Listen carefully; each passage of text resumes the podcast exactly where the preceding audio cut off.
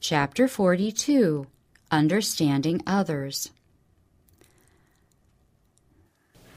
Heart trials of one with remorse. When one at fault becomes conscious of his error, be careful not to destroy his self respect. Do not discourage him by indifference or distrust. Do not say, Before giving him my confidence, I will wait to see whether he will hold out. Often this very distrust causes the tempted one to stumble. We should strive to understand the weakness of others. We know little of the heart trials of those who have been bound in chains of darkness and who lack resolution and moral power. Most pitiable is the condition of him who is suffering under remorse. He is as one stunned, staggering, sinking into the dust. He can see nothing clearly. The mind is beclouded, he knows not what step to take. Many a poor soul is misunderstood, unappreciated, full of distress and agony, a lost, straying sheep. He cannot find God, yet he has an intense longing for pardon and peace. Powerful influences toward evil. Oh, let no word be spoken to cause deeper pain. To the soul weary of a life of sin, but knowing not where to find relief, present the compassionate Savior. Take him by the hand, lift him up, speak to him words of courage and hope. Help him to grasp the hand of the Savior. We need to put ourselves in the place of the tempted ones. Consider the power of heredity, the influence of evil associations and surroundings, the power of wrong habits. Can we wonder that under such influences many become degraded, can we wonder that they should be slow to respond to efforts for their uplifting? Tender sympathy, wondrous love that God, the infinite God, has made it our privilege to approach Him by the endearing name of Father. No earthly parent could plead more earnestly with an erring child than He who has made us pleads with the transgressor. No human interest has ever followed the impenitent with such tender invitations. Then, with what tender sympathy should we labor for those who are erring and sinful, who are perishing around us? We must work in the spirit in which Christ worked, in the compassionate tenderness that He manifested. When we shall, by living faith, claim the promises of God, when we shall live by every word that proceedeth out of the mouth of God, we place ourselves on the side of Christ, and we have His Spirit and His grace to work with our efforts to bring souls to a knowledge of the divine will. Compassion for the guilty. How little do we enter into sympathy with Christ on that which should be the strongest bond of union between us and Him? Compassion for depraved, guilty, suffering souls, dead in trespasses and sins. The inhumanity of man toward man is our greatest sin. Many think that they are representing the justice of God, while they wholly fail of representing His tenderness and His great love. Often the ones whom they meet with sternness and severity are under the stress of temptation. Satan is wrestling with these souls, and harsh, unsympathetic words discourage them and cause them to fall a prey to the tempter's power. It is a delicate matter to deal with minds. Only he who reads the heart knows how to bring men to repentance. Only his wisdom can give us success in reaching the lost. You may stand up stiffly, feeling, I am holier than thou, and it matters not how correct your reasoning or how true your words, they will never touch hearts.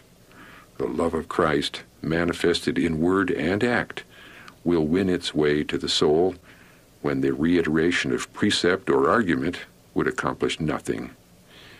We need more of Christ like sympathy, not merely sympathy for those who appear to us to be faultless, but sympathy for poor, suffering, struggling souls who are often overtaken in fault, sinning, and repenting, tempted and discouraged. We are to go to our fellow men, touched, like our merciful high priest, with the feeling of their infirmities result of coldness and neglect. But there has been among us as a people a lack of deep, earnest, soul touching sympathy and love for the tempted and the erring. Many have manifested great coldness and sinful neglect, represented by Christ as passing by on the other side, keeping as far as possible from those who most need help. The newly converted soul often has fierce conflicts with established habits or with some special form of temptation, and, being overcome by some master passion or tendency, he is guilty of indiscretion or actual wrong.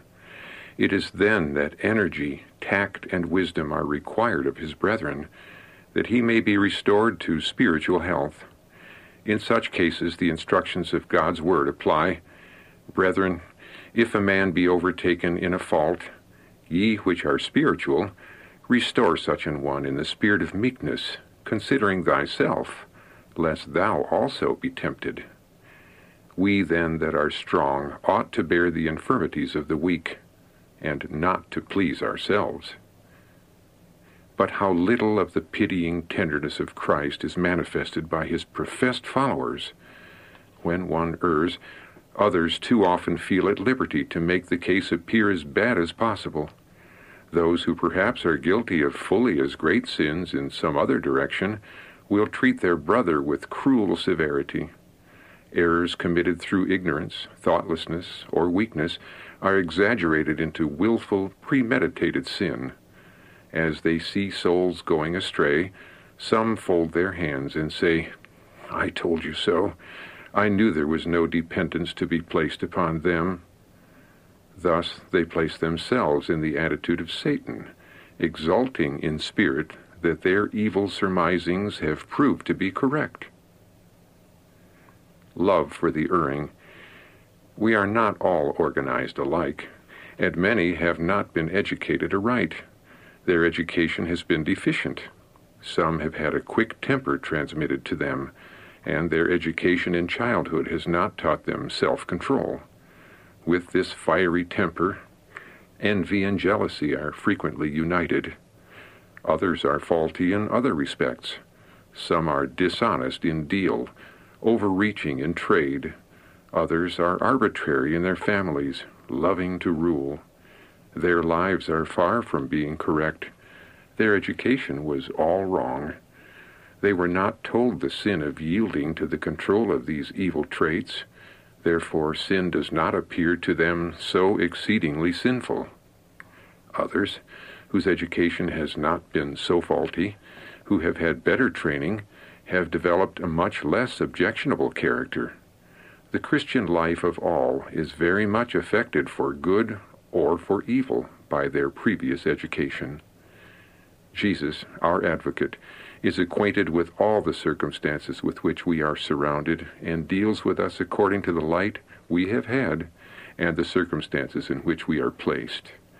Some have a much better organization than others, while some are continually harassed afflicted and in trouble because of their unhappy traits of character, having to war with internal foes and the corruption of their nature, others have not half so much to battle against. They pass along almost free from the difficulties which their brethren and sisters who are not so favorably organized are laboring under. Welcome for the repentant, and of some have compassion, making a difference. Jude 22. Those who are wise in the wisdom born of God will see souls in need of help, souls who have been overcome, and who, though they have sincerely repented, would scarcely dare, without encouragement, to lay hold of hope. The Lord will put it into the hearts of those who are stewards of His grace to welcome these trembling, repentant souls to their loving fellowship. His true followers will not treat sinners as if they were beyond forgiveness. They will have compassion on those whose circumstances have been unfavorable and who have allowed Satan to lead them in forbidden paths. These souls have sinned against God, but if they repent and show genuineness of their repentance by earnest efforts to serve the Lord, who shall dare forbid them? Encourage them, give them an opportunity to regain what they have lost pride, covetousness, sensuality may have been their besetting sins. Point out their errors, but not in a way that will drive them from Christ. By words of loving compassion, draw them to him. However low they may have fallen, do not destroy their hope of pardon. Labor for them, pray with them, point them to the Redeemer. No condemnation of others. By earnest Christ like efforts, men will be convicted and converted, and God will speak pardon to them. Let no one turn away a soul who leaves the service of Satan and asks Jesus for pardon. Of some have compassion, making a difference. When they give evidence that the Spirit of God is striving with them, present to them every encouragement for entering the Lord's service. Do not discourage them by indifference, by drawing away from them with an air of, I am holier than thou. Isaiah 65 5. Those who act as Pharisees may not be guilty of exactly the same sins they condemn in others, but they may be guilty of sins much greater in the sight of God. Each will be rewarded according to his work. Let those who condemn others take heed to themselves, lest they be condemned by God for Phariseeism. People with love, not like chestnut burrs. We must expect to meet and bear with great imperfections in those who are young and inexperienced Christ has bidden us seek to restore such in the spirit of meekness, and he holds us responsible for pursuing a course which will drive them to discouragement, despair, and ruin. Unless we daily cultivate the precious plant of love, we are in danger of becoming narrow, unsympathetic, bigoted, and critical, esteeming ourselves righteous when we are far from being approved of God. Some are uncourteous, abrupt and harsh.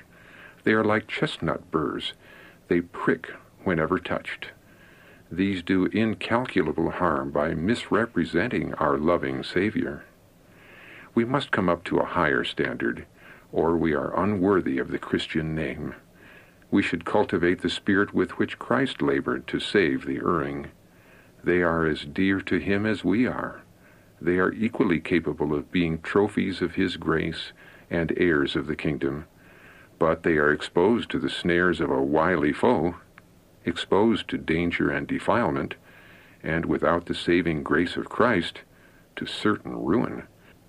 Did we view this matter in the right light, how would our zeal be quickened and our earnest self sacrificing efforts be multiplied that we might come close to those who need our help, our prayers, our sympathy, and our love?